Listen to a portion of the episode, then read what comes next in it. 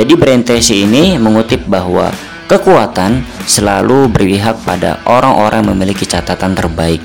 Jadi apa maksudnya di sini teman-teman?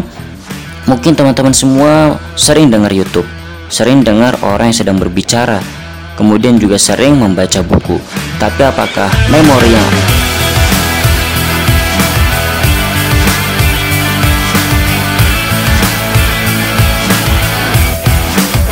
Halo teman-teman semua, kembali lagi di GMS Podcast bersama saya Gunawan Maliki Sadat. Uh, maaf teman-teman semua kalau aku baru bisa ngisi podcast lagi ya. Karena memang beberapa hari ini aku ada urusan dan pasti juga teman-teman punya urusan masing-masing ya.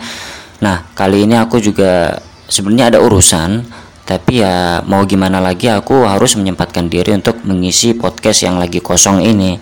Daripada aku gak ngapa-ngapain kan sebenarnya aku juga gak ngapa-ngapain tapi sebenarnya lagi ada di dalam program gitu. Oke teman-teman kali ini aku gak sama orang jadi aku cuma mengisi podcast sendiri. Kali ini aku akan membahas kutipan yang aku ambil dari buku Master Your Time Master Your Life.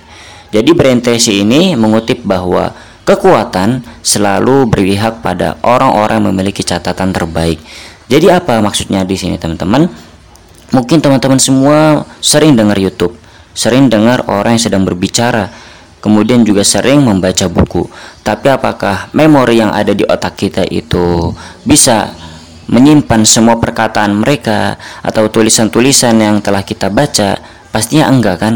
Mungkin ada beberapa orang yang mudah mengingat dan pastinya juga banyak orang termasuk aku juga ya yang ketika kita sudah mendengarkan banyak orang kemudian juga membaca buku pasti kita juga mudah terlupa akan kata-kata mereka yang pastinya kita harus ambil dan kita harus tetapkan di otak kita. Jadi salah satunya itu caranya mencatat. Walaupun teman-teman semua malas ketika mencatat kita bisa kok menggantikannya dengan merekam atau mungkin kalau kita membaca buku kita bisa kok menggantikannya dengan memfoto buku yang telah kita baca. Jadi sebenarnya mencatat itu bisa kita ganti. Yang terpenting kita tahu tujuan. Ketika kita mencatat itu untuk apa sih?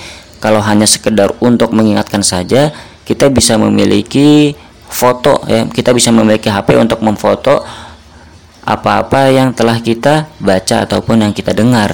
Nah kalau suara kita bisa merekamnya ketika kita sedang mengikuti seminar atau gak sengaja kita sedang mendengarkan orang yang sedang berbicara.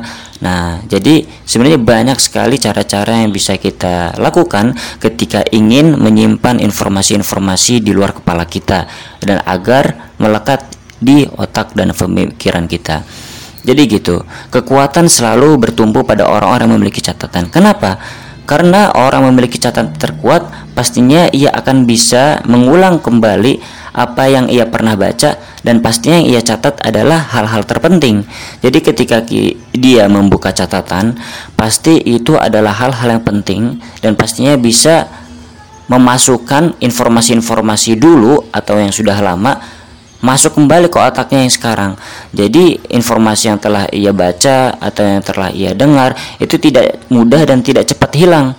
Justru bisa selamanya ia bisa memakai informasi tersebut saat ia memang membutuhkannya. Gampang, tinggal membuka catatan atau bisa membuka sound recorder yang telah kita rekam atau mungkin kita bisa buka galeri-galeri yang telah kita foto sebelumnya.